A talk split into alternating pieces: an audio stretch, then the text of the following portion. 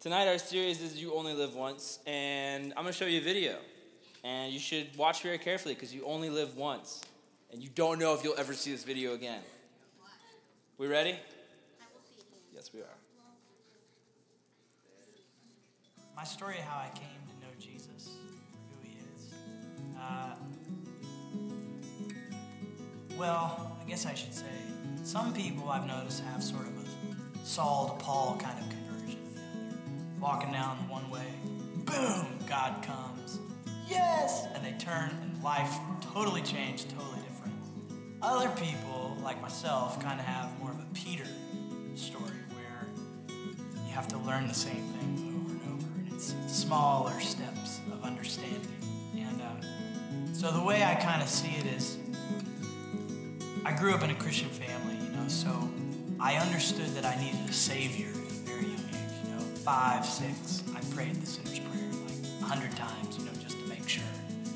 And, but Jesus might have been my savior at that point, but he wasn't my Lord. Uh, he didn't become my Lord until my senior high school when uh, I got in a near fatal car accident. I got thrown out of a car, and broke my back in two places, in my head. Um, and that's actually what even led me to start playing the guitar because I was healing on my back.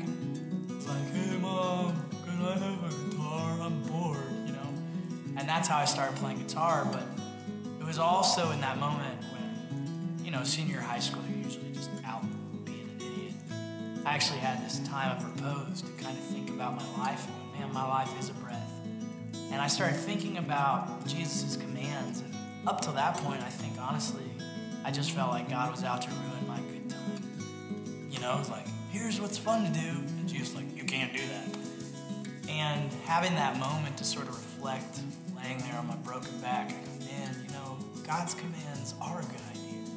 And He's not trying to rob me of pleasure. He's offering me life to the fullest. And I would say it was in that time that He actually started to become my Lord. So He became my Savior at five, my Lord at 17. And the next year when I went to college is when Jesus actually became my treasure.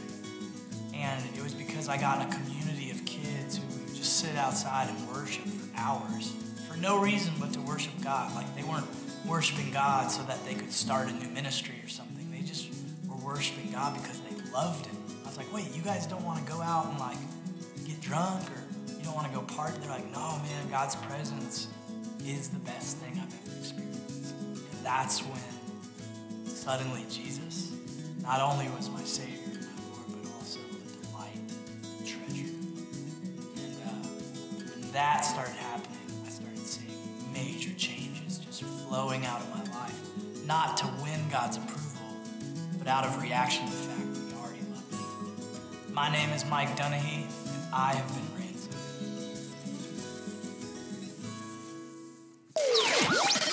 So, awesome stuff. Love it. Our whole series is called You Only Live Once. And it's like that guy I was talking about. You your life goes by like a blur. And we've all been put here for a reason.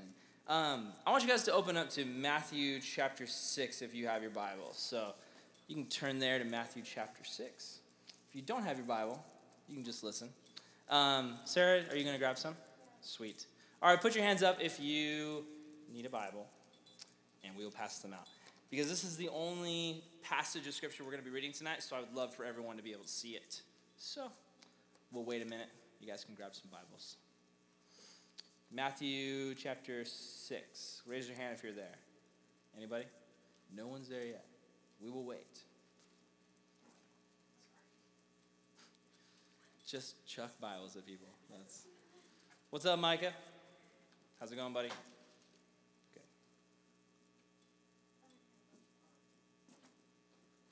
I think we got one guy over here. Oh, you're there. Kind of confusing. Raise your hand if you need the Bible and if you're there. Uh, you made it? Okay. Matthew chapter 6. Did you say you made it? I said you made it. I probably slurred my words a little I bit. said you made it. That's You made it. Matthew chapter 6, starting in verse 25. Keep flipping there if you're not there yet, but I'm going to read it. And this is the most important part of the scripture we're looking at tonight, guys. Check it out, verse 25. Says, Therefore I tell you, don't worry about your life. Don't worry about, don't worry about what you eat or drink. Don't worry about your body. Don't worry about your clothes. Is not life more than food, and the body more than clothes? Look at those birds in the air. They do not sow or reap. That means they don't farm. Birds don't farm things, they don't plant things in the ground, wait for them to grow. Uh, they don't store, store away in barns, and yet your heavenly Father feeds them.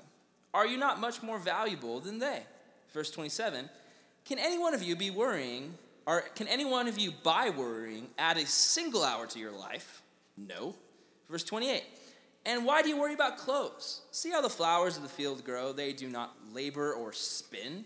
Yet I tell you that not even Solomon in all his splendor was dressed like one of these flowers. Verse 30 If that is how God clothes the grass of the field, which is here today and tomorrow is thrown into the fire, will he not clothe you much more, you people of little faith? So do not worry, saying, What shall we eat, or what shall we drink, or what shall we wear? Verse 32 For the pagans, they, they run after all these things, and your heavenly Father knows that you need them.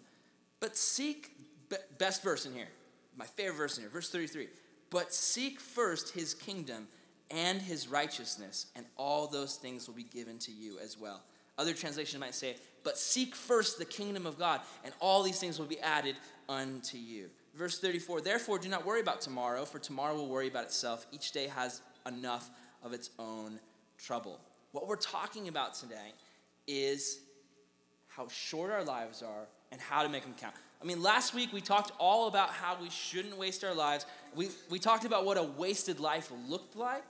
And I think we all know a wasted life is one that doesn't mean anything. It's at the end of your life, you look at it, and people ask, What did they do? What did they accomplish? What, what was their life worth?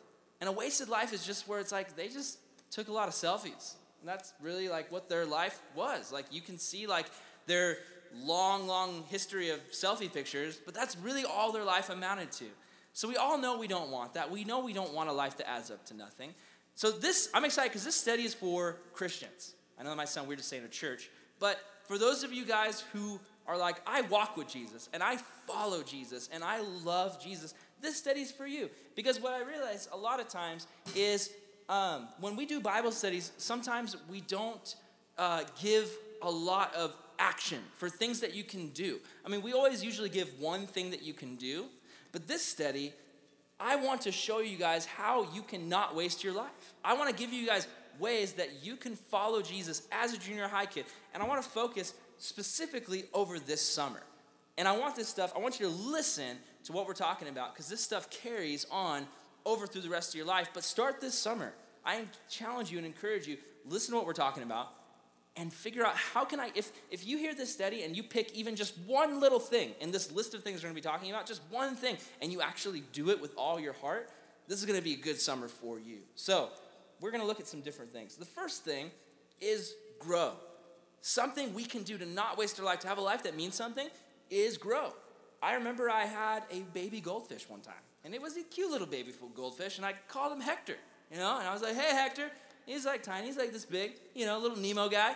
But you know what? He didn't grow, he died. You know why? Because I didn't feed him. Now he's down the toilet. That's what happens when you're a goldfish and you don't get fed. It was really creepy. I came in to my room and I looked at the aquarium and he was like white and like frozen, just floating, and his eyes were staring back with this like haunting gaze, like, why didn't you feed me? And it was really scary.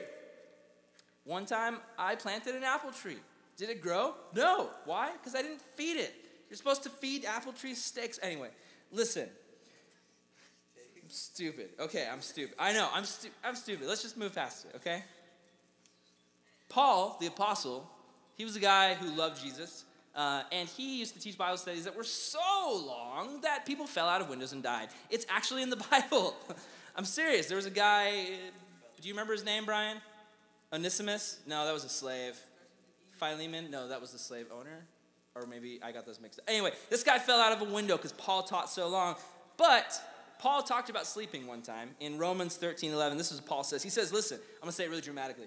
The hour has come for you to wake up because your slumber, because of salvation, is nearer now than when we first believed. He's saying, Wake up from your slumber. because your salvation is nearer than when you first believed. What's he talking about? He's saying, he's not saying like, hey, Christians, wake up because if you're actually asleep during the rapture, then you don't go to heaven. So just stay awake all the time. You're like drinking coffee, like, no, I don't want to go to hell. Um, no, listen. Paul's not saying that. He's not talking about Saturday morning snoozes. He's not talking about naps. He's talking about the slumber of sin. He's talking about the slumber of not caring. I think a lot of us, even as Christians going to church, we can find ourselves in the slumber of not caring. The slumber of like, I'm just gonna go to church and that's my Christianity. Like, that is Christianity for me. Nothing else is Christianity. I don't spend time with Jesus. I don't fellowship with other people. I don't encourage people. I don't serve. We're gonna be talking about all these things, okay? Growing is the number one thing we wanna talk about right now, this second. Now, growing is one of the most important parts of being Christian. Let me put it to you this way if I do plant a tree and it grows this big, and I'm like, yeah, it's gonna make some fruit soon, and I need it because I'm out of money, so I'm relying completely on this tree to produce fruit. And then like 12 years go by, and like the tree's still here, and maybe it's got like a tiny little like deformed apple coming off of it. It's like, you're a stupid tree. But listen, listen, seriously, in our own life as Christians, we can be like that because we can be like, I'm gonna grow in the Lord, but we're not like growing throughout the year. Like, we're not trying to grow, we're not trying to get somewhere. We're not letting God grow us. We're kind of saying, like, I'm fine the way I am. The biggest obstacle to you growing as a Christian is yourself. It's you being like, I don't want to change. I'm happy with who I am. This is honestly what I believe for my own life, for my wife's life, for my family's life, for your lives. This is what I feel for all of us. Christians should always be growing. We should always have an area of our life where we're like, I need to grow here, and I'm praying about it, and I'm trying to work on it. We should never be like, I have arrived. I am the Christian extraordinaire. I that's that's dumb. That's dumb. You're never going to grow if that's how you feel. If you're just content with how you are, I, we talked about this before. Remember, Jesus isn't content with you. Now, listen, I'm not making, I don't want to make you feel like Jesus isn't content with me. Like, that doesn't mean he's not satisfied with you. Like, Jesus isn't like satisfied with me as a person. Like, I thought he loved me. Yes, he does. But let me put it this way, okay? Listen, listen, seriously. Jesus is a doctor, he's the great surgeon. Now, what kind of doctor do you want? Do you want a doctor who looks at you and is like, hey, um, so we checked and you have a horrible disease and, uh, would you like us to remove it? Uh, we don't have to. Uh, it's up to you. I mean, I just, I mean, I've, I've got to go to lunch. I don't know if I really want to do this. Uh, do you want that kind of doctor? Or do you want a doctor who's like, I will not be satisfied until every inch of that horrible disease is removed from your body? That's the kind of doctor you want. And that's the way Jesus is like with us. He sees us and he sees the potential for us to be something great. He sees the potential for us to grow into just amazing women and men of God. He sees the sin in our life and he's like, That's hurting you. I want to get rid of that. I'm not satisfied until that's gone. Jesus is satisfied with you in the sense that he could never love you any more or any less. He'll never love you more than he does right now, and he'll never love you less. He loves you more than anyone could ever love anything. But because he loves you, he's like, I want you to grow. Now, listen, let's talk about ways we can grow. Here's one get serious about following Jesus. What I mean by that is very simple. If you're, okay, I've talked about this all my entire time as a youth pastor here. One of the main things I've talked about is the difference between a disciple and a Christian. A disciple, or let's start with a Christian, by American Christian standards, is someone who's like, I go to church. I am a Christian. I read the Bible sometimes. I have read it. I know the Bible stories because of children's ministry. I am a Christian because I believe in it. That's a Christian. I don't think we should be that. Like, don't be a Christian. What are you talking about? Of course, yeah, be a Christian. But here's what I mean be a disciple, even more than being a Christian, in the sense of someone going to church.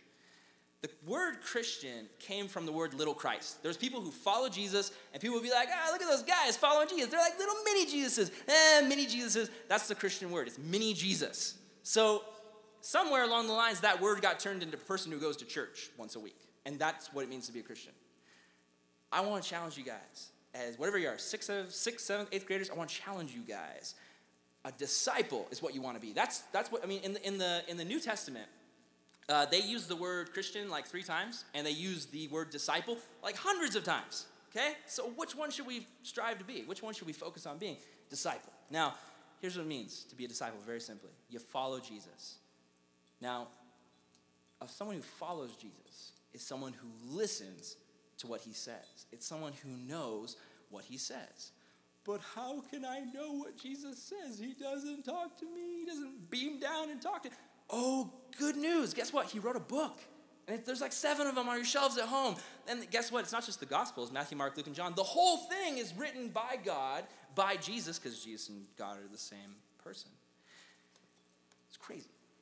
You have a whole book that is the Word of God that you can read. Open up any book of the Bible and read it and pray and say, God, what do you want to say to me today in this book?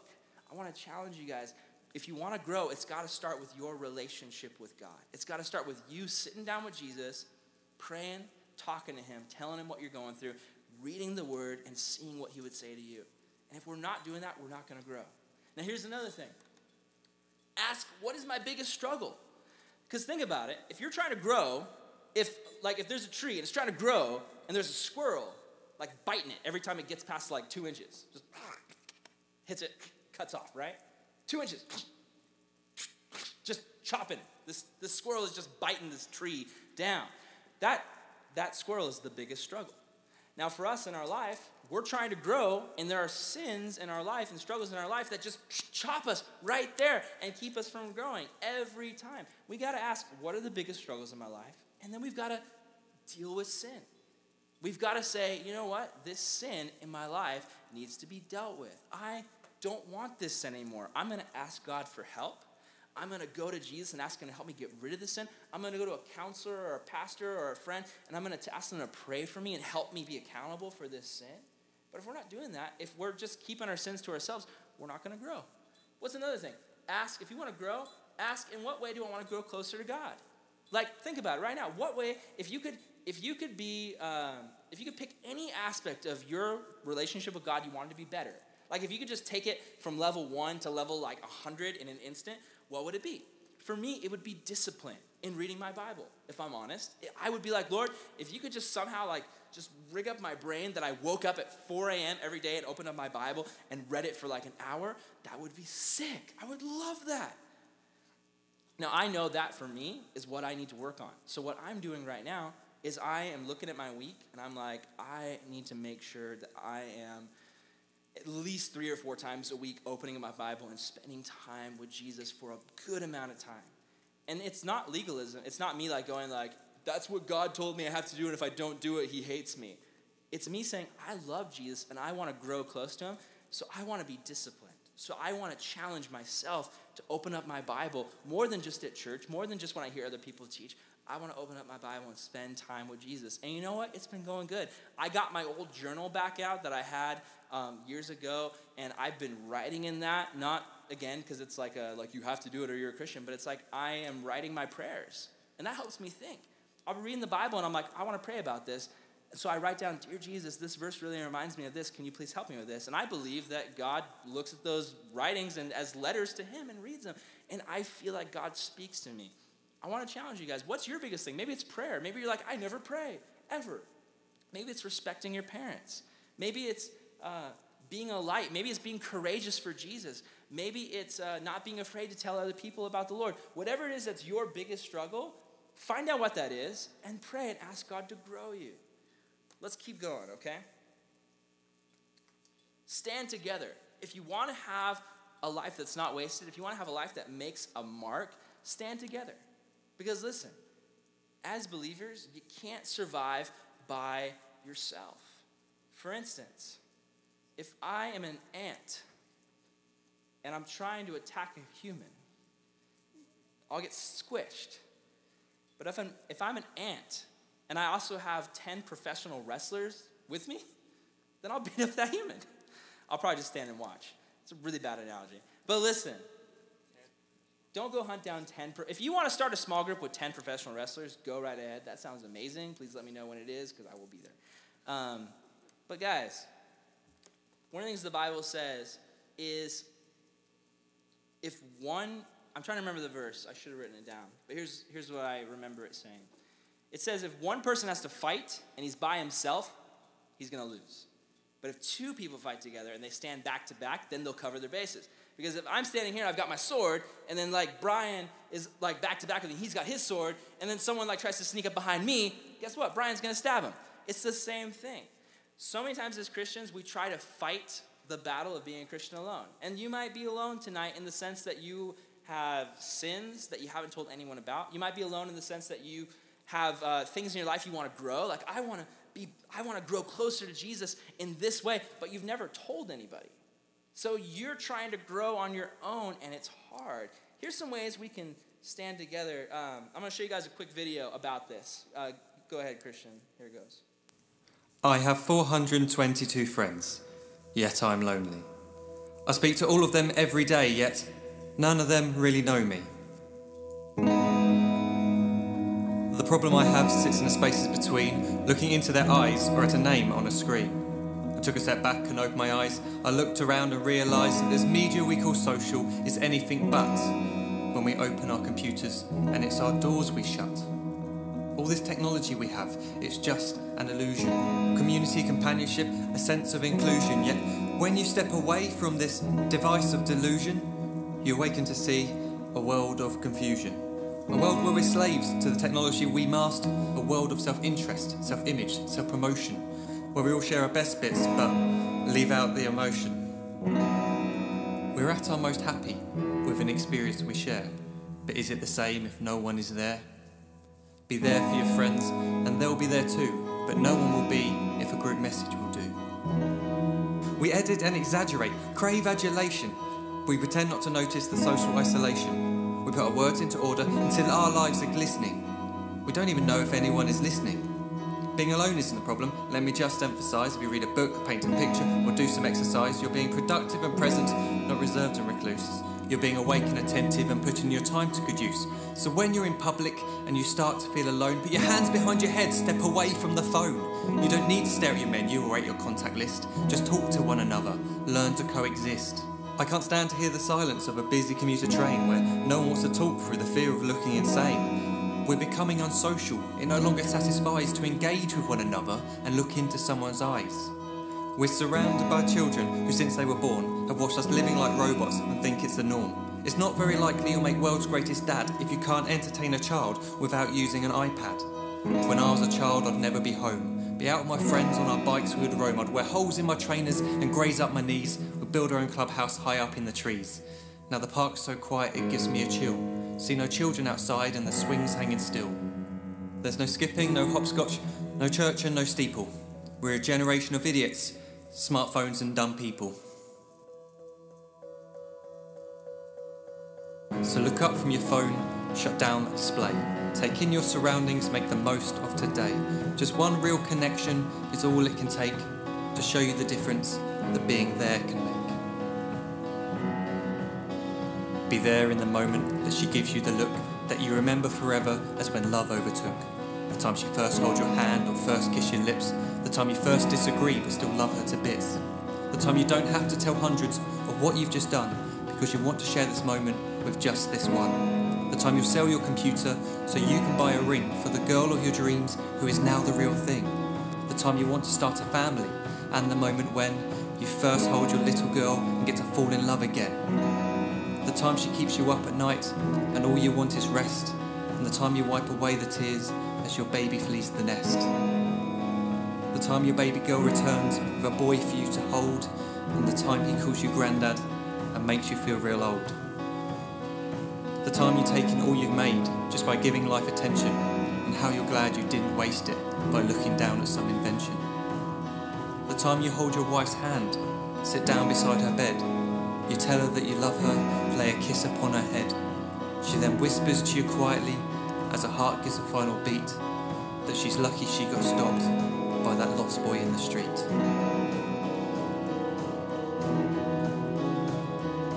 But none of these times ever happened. You never had any of this.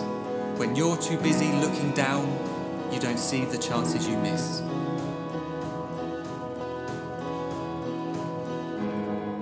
So look up from your phone, shut down those displays. We have a finite existence, a set number of days. Don't waste your life getting caught in the net, as when the end comes, nothing's worse than regret. I'm guilty too of being part of this machine, this digital world we are heard but not seen, where we type as we talk and we read as we chat, where we spend hours together without making eye contact. So don't give in to a life where you follow the hype, give people your love, Don't give them your like. Disconnect from the need to be heard and defined. Go out into the world, leave distractions behind.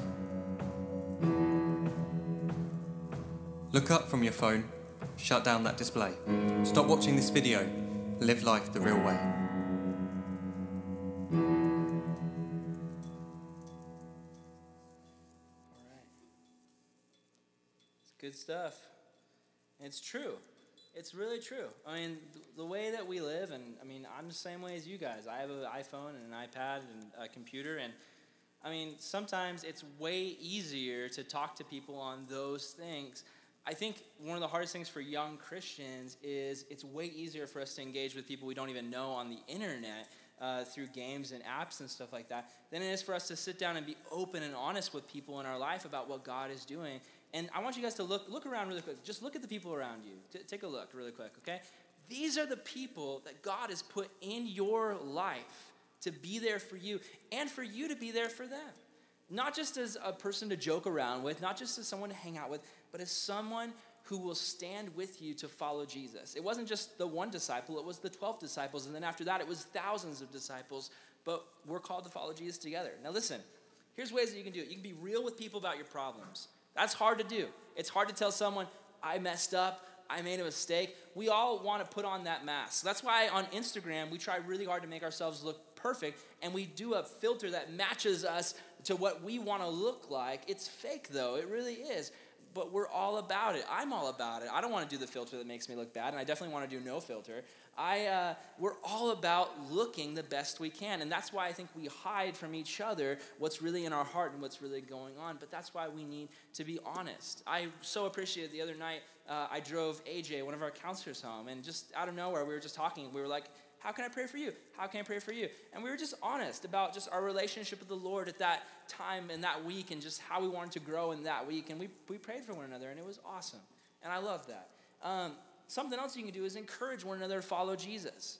You know, some of you guys, you might be in a group of kids, and maybe you're in a group of kids who you get in trouble a lot and you're kind of known as like the bad kids, or maybe you're the good kids, but just, you know, nobody's following Jesus in your group. Maybe they come to church, but no one's really like talking about Jesus or, or, or, uh, or reading their Bibles or praying. Like, no one's really, besides just going to church, making an effort to live their life for Christ. It'd be like if you were soldiers on a battlefield and your general says to you, Here's the orders. I want you to go here and do this and blow this up and, you know, that type of thing. And then you get on the battlefield and all the soldiers are just like, hey, did you see the game last night? American Idol was amazing. I know, so cool. And like people are like shooting at them and they're just like, yeah, yeah, yeah. And that's what we do. We're on the battlefield of life trying to walk with Jesus and we don't ever talk about the war.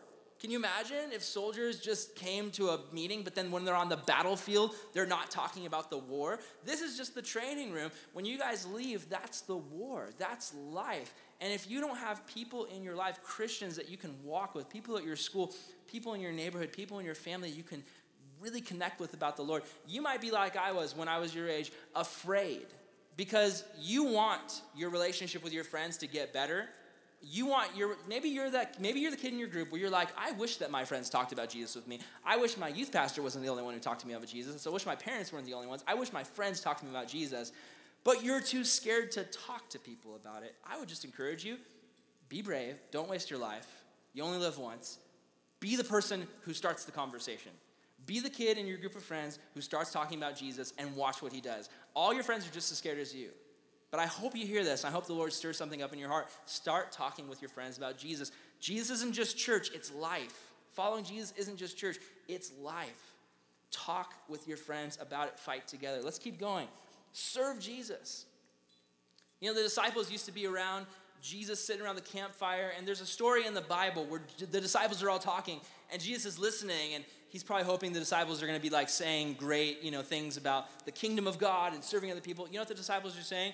Yeah, uh, John, when I get to heaven, me, Andrew, I'm gonna be the greatest. And I'm actually gonna sit on the right hand of God's throne. And there's gonna be like angels fanning me and feeding me grapes. And then like Peter's like, You're dumb. Uh, you're gonna be like my footstool, and I'm gonna put my foot on you, and Jesus is gonna give me high fives all day. Like they're just talking about how great they're gonna be. They're like, when we get to heaven, we're gonna be the greatest because we're like the 12 disciples, so we'll be like the 12 presidents of heaven. It's gonna be awesome. And even uh, James and John, their mom, would came to Jesus, and she's like, Listen, Jesus, let, let me tell you, my sons are great. You should make them awesome in heaven. Jesus, I'd be like, Seriously, uh, Peter and John, uh, you're, or no, uh, Andrew and Peter. I don't. I forgot which ones it was. John was a good friend. The disciple Jesus loved. In the pictures, he was the one who always like had his hand like this. Anyway, here's the main point. Okay, Jesus says to the disciples, "You guys want to be great in heaven, but you can't be great unless you're a servant." That's what he says. Whoever wants to be great, whoever wants to make himself great, must first make himself the servant. That's the guy who does the job no one wants to do, the guy who mops the floor, the guy who cleans up the broken glass, the guy who just mops up after everybody else. That's the guy. I mean, Jesus was with his disciples and they all show up at dinner. And there's back then they used to have a servant in the house who would clean people's feet, and they had nasty feet. They wore sandals like me, and they'd be walking around in cow manure and camel stuff all day, and their feet would just be nasty, just nasty, just stinky, ridiculous feet. So the disciples go into this house, and there's no servant. Normally the servant would clean people's feet, but there's no servant. Do the disciples go, No one's here to clean Jesus' feet? Let's clean Jesus' feet because he's amazing. They all go, I'm not cleaning that feet. I'm not cleaning your, you cleaning my feet, I'm not cleaning your feet. We're not gonna clean feet. Guess we just wanna have clean feet. Jesus takes off his shirt, wraps it around himself, and gets a bucket of water, and he starts cleaning their feet. And they're like, This guy's the king. This guy's God. This guy is the Messiah, and he's cleaning our feet. And they're just, they are humbled. It's amazing. And it reminds me of uh, Sarah's story. She was telling us just about being in a place, and just like all of us, I've been that way, even working here. Like, I don't want to do that. That's not my job. Maybe that's you. You're at home and your parents want you to do something. Clean that up. My brother made that mess, not me. Make him do it. You've been there, right? We've all been there. You're at school, you know, and and uh, you end up in a group doing a group project, and all your friends bail on you, and you're the only one left, and you're like, well, I guess we're all just gonna fail. You know, that type of stuff. You know, listen, it's like what Sarah said. She opened up her Bible and it said, follow God, serve Jesus, do the work. Do the work God sets in front of you. Listen, for those of you guys who are like, I feel like I'm floating in a sea of Christianity and I am not growing and I just keep going to Bible studies and I don't even remember them. I was having a talk with one of you recently. You hear Bible studies, I don't remember them. I don't know what to do. Listen, serve Jesus. Start serving Him. You will see your relationship with God skyrocket because Jesus says, Jesus is our greatest example. He came to earth as a king, but then that king became a servant. He didn't come to earth as a king so we'd all look and go, oh, Jesus is king. Maybe we can be king too. This would be awesome. So Jesus is the most important person in the universe. I follow Jesus. I'm a child of Jesus. Therefore, I'm the most important kid in the universe. That's what our flesh wants to tell us. But Jesus is like, no, I came to earth and I served everyone to show you guys how to really live life, to show you guys where real happiness comes from. So here's some way we can serve, just some practical ways. One, doing chores around the home without complaining or arguing or even helping your parents without even being asked. I tell you, I tell you this. If you do this thing, your parents' minds will just blow out the side of their head. They'll be like, what is going on? Do it. It'll be fun to watch. But no, seriously, bless your parents. They love you so much. Even if you come from a rough home and you're like, my parents don't deserve my love, you know what? Guess what? None of us deserve love, and Jesus died for us anyway. If you honor your parents, one of the most important commandments, Jesus says, honor your father and mother. When you honor your father and mother, you're honoring God. When you dishonor your father and mother, you're dishonoring God. Do something for your parents without them even asking. Remember, even just one thing off any of these lists that you really put your mind to and do, you're, you're going to be blessed. I want you guys to grow. That's why I'm giving you some ideas. Here's another one. We got children's ministry here at the church. You can come here. Do any of you guys serve in children's ministry? That's awesome. I'm so proud of you guys. See, you guys are already serving. And I started serving when I was your age in children's ministry. I started doing puppet shows. I started doing this iguana called Iggy when I was in eighth grade. It was when I started with puppetry, and I went up to a family camp, and they had me doing children's ministry. And I did children's ministry for a long time after that. And you know what? It's all the same. Like I don't look at children's ministry. I'm like, that's not as important in junior high ministry. Uh, thank goodness I'm a junior high pastor now because that's really important. Kids are kids, no matter what age they are. Even if they're 40 year old kids, there are some. But listen, guys, did you, do you know this? I want you to know this. Listen, listen, this is really important. You serving in that four year old classroom, that kindergarten classroom, that is just as important as what I'm doing right now. Like, this, because I am a guy who has a job doing this and like this is my job, that doesn't mean it's less important. Like, it is not, it's all the same in God's eyes. You being responsible, showing up to that first service, early morning, or second service after junior high, uh, children's ministry class, and you helping out is so important in God's eyes. Did you know Jesus says if you give a little cup of water to a child, you do it for me? Keep doing it. And some of you guys, if you're like, I don't know what to do, serve in children's ministry. Seriously, give it a shot. You'll be so blessed. When you teach those younger kids the things you've learned here about Jesus, you'll just you'll start to see amazing things happen in your life. Here's another one. Volunteering.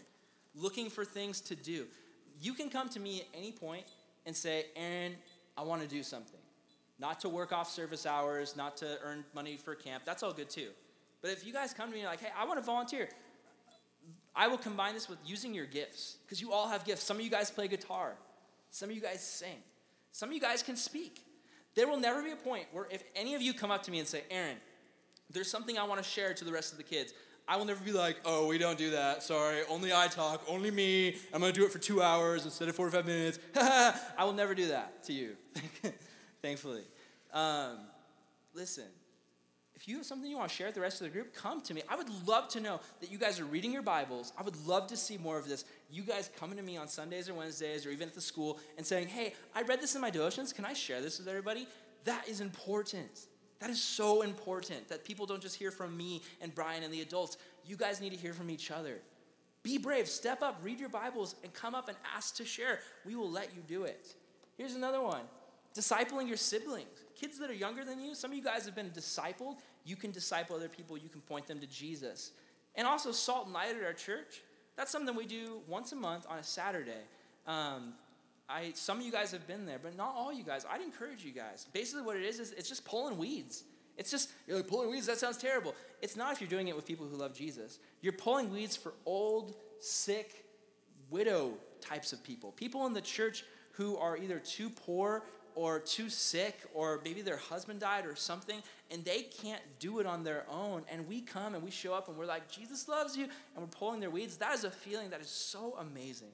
That is something that is so spectacular. I encourage you, if you've never done it, do it. Let's just go through a couple more. This is really important. Take risks because you got to risk it to get the biscuit. it's a saying. that means you've got to take risks if you want to get something in life. If, if you want to have a life that's not wasted, you've got to take risks. Now, listen, this is something that's really funny to me. Um, have any of you guys ever been bummed? I, Gwen, yes, I have been bummed. There have been times in my life I have not been feeling happy. I admit to this. I don't. Yeah. Okay. I feel like I feel like Scotty's gonna be with me on this one. Um, but let's. I think some of you guys too. Uh, have any of you guys ever been bummed because you feel like you want to take some risks, but your mom or your dad is kind of like holding you back, like. Oh, don't, John, little Johnny, don't stand on that ridge, you'll fall. You're like, Mom, I just want to do this sweet jump. I just want to do this kickflip, jump stand, somersault cruise ship. What? I, like, I just want to do this thing. You know, and, and you're just like, the mom, your mom's just like, don't do it. Oh, don't, you'll get hurt. You'll fall. Oh, don't do it. And do you ever, anyone ever feel that way? Like you want to do something crazy and your parents or some authority figure's just like, eh, don't do it. You'll get hurt. Scott's like, not anymore. I'm a man. I do what I want. Listen, listen. Some of you guys feel that way. You feel that way about, you know, stuff you want to do. Your parents or some authority figures holding you back. Don't stand there. Don't jump there. Don't do that because you'll fall and get hurt. You don't want to do it. Satan is doing the exact same thing to you in your Christian life. Now, I'm not relating your parents to Satan in this analogy. I kind of am, but that's not the point. It's not what I mean. Listen, Every time God gives you a vision, go there. Talk to that person. Go street witnessing even though you're scared. Go start a Bible study in your school. Satan's there and he's being that, just like, don't do it. You don't know what'll happen. People will reject you. People won't like you. This is a bad idea. That's what Satan's doing. And a lot of times we listen to him. I want you guys to take risks. Listen, start a Bible study at school or in your home. I've done it before. It was hard, it was crazy, but you know what? 30 kids showed up and I was a sixth grader. That was so cool. You can do that.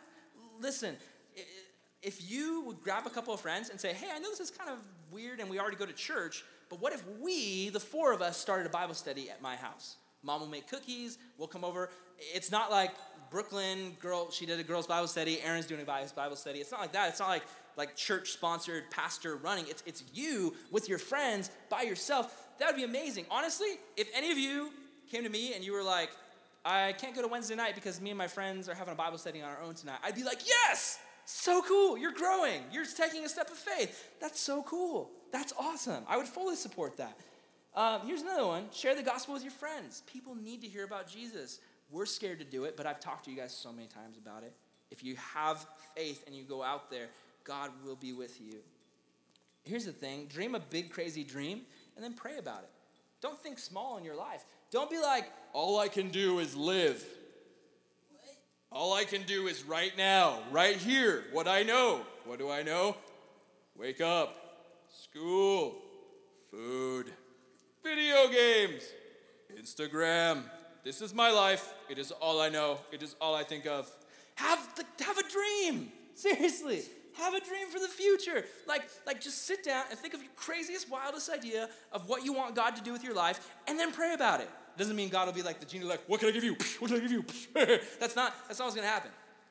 But if you have a dream, if you have a dream and it's like a godly dream, like you want to go be a missionary somewhere, or you want to help kids one day, you want to grow up and help little orphans like Nacho Libre, you know? If you want to one day be rich because you want to bless other people with money, I mean, those are good dreams. Those are good things. Like, like if you were like, I want to one day be so rich that I can help everyone I know not be poor anymore. Like that, that's my dream. Pray and see what God does. Those are good things from Him. But don't just sit around without a dream. It's sad to have a life without a dream. It's a wasted life to have a life without a dream. Start dreaming now. And listen, my friend Ben Courson, uh, he's a pastor and he has this great thing. You guys know secondhand smoke? You guys are in a room with someone and they're smoking. It's like, because you don't want that. You don't want to have their secondhand smoke. But he's like, you know what I want secondhand? I want dreams. I want to be so close to God that I get his secondhand dreaming. That God is just dreaming big things, and because I'm so close to him, I'm getting those dreams. That's what I want for you guys. I love you guys. I care about you guys. Now, here's the crazy thing maybe you're a homeschooler, maybe you're a kid in a Christian school.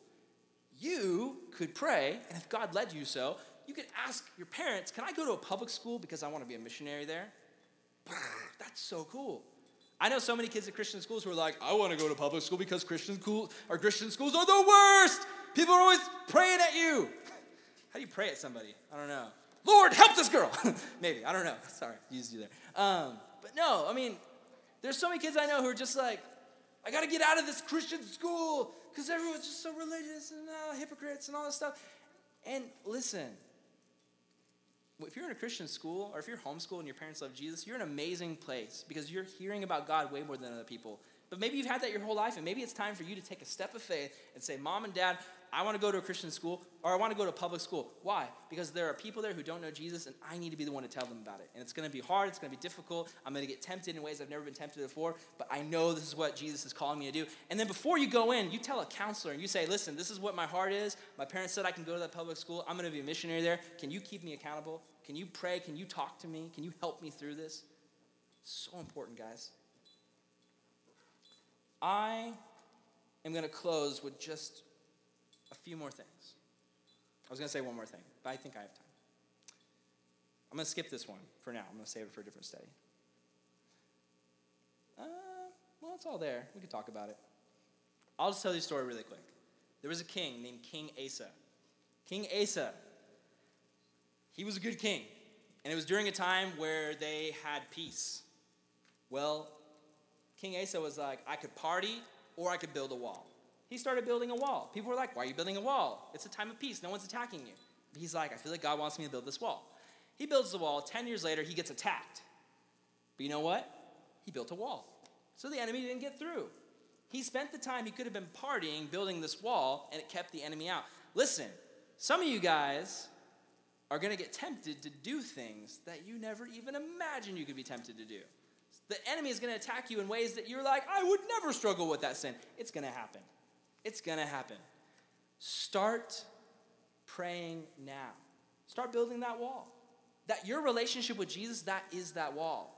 If you're just like, I'm a good kid and I got good grades and I get along with my teachers and everything's good, so I don't need to have a relationship with God. And then you wait until some horrible thing happens in your life and then you're like, now I need a relationship with God.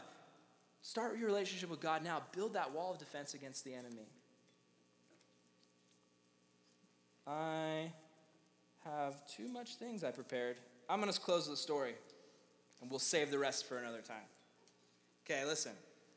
Talking to you about a guy named Jeremy. Jeremy had it all. He had good looks, intelligence, athletic ability. This guy was the most popular guy in his class every single year. He had every Valentine's Day, he got tons of candy. Every Christmas, he got tons of Christmas cards, more than everybody else. You guys know the type. He was the guy who went out with the prettiest girls every year to the dances, tons of friends at the lunch table. He was the football master. He knew every play, he scored every touchdown. He had his own little dance. This guy, everyone loved him. How could you not love a guy like that? It's like he's, he's friendly, he's popular, he's nice, he's good at everything. Is the guy everybody wanted to be. He was awesome. He wasn't rich, but his parents worked really hard to give him whatever he wanted. He had uh, the best clothes. He had more shoes in his closet than any girl you would ever meet. He uh, had the latest Xbox and PlayStation always. In his house, it was the place to go. You'd be like, I want to go there. He has the best stuff. I want to play over his house. He had it all. But what he didn't realize was life is temporary. He didn't realize all the stuff he had, it's temporary. Because, listen, one day, he gets invited at the end of his junior year to a high school group, youth group boat trip. It's this cruise with the high school group. And it's a big youth group. They got like 100 kids. He doesn't want to go, but he knows there's this really cute cheerleader named Natalie. So he goes because he wants to hang out with Natalie. He's not a Christian.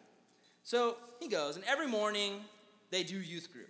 And he doesn't know what youth group is. He's never been. Some guy gets on the guitar and starts playing songs, and he's like, "This is weird." Maybe some of you guys feel that way because you're just you're not used to it. You're like, "This is weird. Why are we singing songs?" That's how he felt. Someone would get up and they'd share their testimony. There'd be a kid, a high school kid, who'd get up and say, "This is what God has done in my life," and he's like, "Okay, this is interesting." And then there's this chubby youth pastor. Maybe you can relate. There's this chubby youth pastor named Brandon, and he got it. This is a true story he got up to talk about Jesus. And he was a funny guy, told lots of funny stories. Um, but then Brandon started talking about, he's like, listen, kids, the difference between the temporary and eternal is really important because life doesn't last. You only live once, and things in this life won't last. You have to focus on the eternal. Now, Jeremy thought that was weird. He's like, that's weird. Like, things in this life don't last. You have to focus on the eternal. That sounds kind of like Buddhist, like weird. Like, I don't know if I agree with that. But in his gut, he was like, maybe he's right. So the next day, they all went rock jumping. Anyone ever been cliff diving, rock jumping? I've never been because I'm a scaredy cat. But all these kids went. So the cliff went from 10 feet all the way up to 50 feet at different little intervals. Most of the kids wanted to jump, but the youth pastor was like, hold on, we gotta check it out. So he sent some counselors down with some scuba gear. So they put on some scuba gear and some mask, and they dove to the bottom and they checked it out to make sure the water was deep enough for people to dive. Well, it was. So they went down, and the kids were like, okay, let's jump. So they start jumping off the 10 feet. And then some of the braver kids were like, oh, 20 feet. I would never do that. I, would, I, I couldn't jump off of five feet. I'm, I'm so scared. All these kids are jumping 10 feet, 20 feet. Well, listen, Jeremy, he did 30 feet. And that got lots of attention. Everyone was like, oh, this guy's cool. He didn't know anybody. This, he, he was a new kid. Back at his school, remember, he's the most popular guy. But at, at this youth group boat cruise, he doesn't know anybody. So he does the 30 feet. And everyone's like, oh, this guy's cool. And then Jeremy's like, you know what? I'm going to go for the 50. 50 feet. He goes up to the top. He's standing there. He sees his reflection in the water. Everyone's like, is he going to do it? Is he going to do it? And he does it. He jumps and he goes, ah, and he lands. And everyone's like, yeah. Everyone's freaking out. And instantly, he's the most popular kid again on the trip. Just instant popularity. Now, listen. Back at youth group on the boat, Brandon is talking again, the chubby youth pastor, and he's like, Some of us think that all this temporary stuff brings us happiness. But listen, it does temporarily. But what about when it's gone? Because that's the nature of temporary things. They only last a little while. The question isn't if the thrill will end, the question is, when will it end? And Jeremy's thinking, he's like, he's listening. It's the kid Jeremy. He's listening. He's like, could he be right? Brandon keeps talking, and he's like, some of you might think that all the right clothes, a nice car, a bunch of friends will make you happy. Some of you might have your life planned out ahead of you. But let me ask you this one question What's holding it all together? What happens if all your friends, all your stuff, all your future is snatched away from you tomorrow? He paused for what seemed like an eternity. He's like, What then? What would happen? Well, Jeremy wondered, and he's like, What if it all got snatched away? So Jeremy starts wondering, he's like, Okay, if my house burns, my parents have insurance, that could cover it, I'm fine. If I lose all my friends, I'm super cool, I can just make new ones. He's like, I got college scholarships being offered to me by football, uh, college football teams. Uh, I can't lose those. Like, they already offered to me, they can't take them back. So then Brandon starts talking, the, the youth pastor, he starts talking about your relationship with God. That's the one thing that's everlasting. That's the one thing that lasts forever. Well, after the boat cruise, Jeremy finished his junior year of high school. Him and Natalie started dating, him and the cute cheerleader, and uh, the last day of school came, and, and things were going good for him. It was a good year for him. It was his senior year, last day of school. He had it all. He had the looks, he had the cute cheerleader girlfriend, he had all the friends he could want. Colleges were offering to take him to their college to play football. He had stuff, his parents bought him so much stuff. I mean, to him, life was great. Then his friends threw a party at the river, and the whole school came down. And, and football players started jumping off the rocks into the river. And he's like, oh, yeah, rock jumping. I love rock jumping. Well, they're jumping off, and about 10 feet, Jeremy sees a higher ledge that's 30 feet. And he climbs up, and everyone's like, Jeremy, Jeremy, Jeremy. And he's so stoked. He, and he knows what he has to do. You know, he's like, I've got to do this. I've got to jump higher than everybody. I'm going to fly like an eagle. And he runs and he jumps and he just does a perfect swan dive, just right into the water. And everyone cheers and, and freaks out, and everyone's like so happy. And they're waiting for him to come up, so he comes up. You know, they're waiting for him to come up and give his thumbs up. And they're waiting. And they're like, when is he going to come up? But he didn't come up because you see, the minute he hit the ground, he hit a sandbar and he broke his neck instantly. So Jeremy just instantly broke his neck. And one year later, after that, life looked really different for Jeremy because he was paralyzed. His body was limp. He could barely use his arms. He had to be in a wheelchair. He didn't graduate with his class, and he never got those scholarships because the colleges weren't interested in someone who couldn't play football. His friends left him behind because he was a burden to hang out with because he wasn't fun anymore. And everything he had had been snatched away. He had nothing, and he was, he was miserable because his happiness had been dependent on what his circumstances were. And when his circumstance changed, his happiness changed, and he wasn't happy. 14 months after the accident, Jeremy went to visit Brandon, that old chubby youth pastor. He went to go find that guy again. Because, see, Brandon, he'd visited Jeremy when he was in the hospital. He brought him meals. During Brandon's physical therapy, uh, or during Jeremy's physical therapy, therapy uh, Brandon said, Listen, if you ever need anything, call me. If you want to talk, if you need someone to listen, like, call me. So it had been almost a year. And now is the day. So Jeremy finally rolls into Brandon's church and he says, I need to talk. And they talk for about 30 minutes. And, and they're talking about how quickly things change. And, and Jeremy looks at Brandon and he says, with tears in his eyes, he's like, You were right. I had it all, but it was temporary. Everything was snatched away. And Brandon says, Yeah, all that stuff was temporary. And it was snatched away. And that's hard. It's hard when everything changes in your life. It's hard when things are going one way and all of a sudden things are different. It's hard when you feel like life is so good and all of a sudden it changes so fast and you have nothing. But he says to Jeremy, Listen, there's one thing you can have that makes up for everything. There's one thing you can have that'll give you complete happiness. There's one thing you can have that can never be taken away from you, and that's a relationship with Jesus Christ. And so, just weeping, Jeremy prays with them, and he prays for Jesus to come in his heart. He says, God, I'm so sorry that I was that all the temporary stuff was I thought was the answer. It wasn't. I'm sorry for trying it my way. It's time I give my life to you and live your way. And as he's finished praying, for the first time in his life, Jeremy feels joy. He feels happiness in his heart. He feels like his life has a purpose. And now, Jeremy is a counselor in that youth group. He became a counselor, and, and he spends his life following Jesus and doing what Jesus told him to do, which is to counsel kids and help them go through the things they've gone through. And that to me is a life that's not wasted. Here's a guy who lived his life for himself, had everything he wanted, but in the end, his life was a waste. He didn't have anything to show for what God had given him, the blessings God had given him. And we've been given blessings. Listen, guys, last thing I'll say don't wait until something really bad happens in your life to follow Jesus. Don't wait until a tragedy happens to then say, okay, I'll give you my life, God. But start following him now, start serving him. You guys are so awesome. I love you so much. I want you to know that you can grow. You can serve Jesus. You can follow him.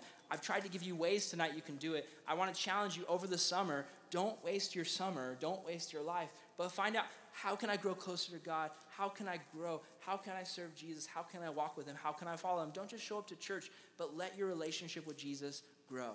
Let's pray. Dear Lord, I thank you so much for this group. I pray you would just bless us tonight as we discuss in our small groups the things that you've shown us, Lord. Lord, I pray it all goes back to that verse that we would not worry about our clothes or our friends or our food or whatever, but God, that we'd seek first the kingdom of God. That's what it all comes down to. That we're supposed to look for your kingdom like we're on a treasure hunt. We're supposed to go after your kingdom, we're supposed to go after your glory. God, we're supposed to live for you. And for any kid here who just is a kid who shows up to church and that's what the relationship with Jesus is, I pray you deliver them from that. I pray, Lord, you would grab them in a big bear hug and take them in your arms and just show them that you want a relationship with them. Show them that's what you died for. I pray, God, that none of these kids would leave here feeling guilty about their lives, but they live here, they leave here with a sense of passion. They live, they leave here with a sense of, I need to live my life for Jesus. And for anyone here who doesn't know how to do that, I pray that you'd give them the courage to be honest with their counselors to say, I want to live for Jesus, but I don't know how. And then give the counselors wisdom to speak into their lives. We love you, Jesus. We ask all these things in your name. Amen.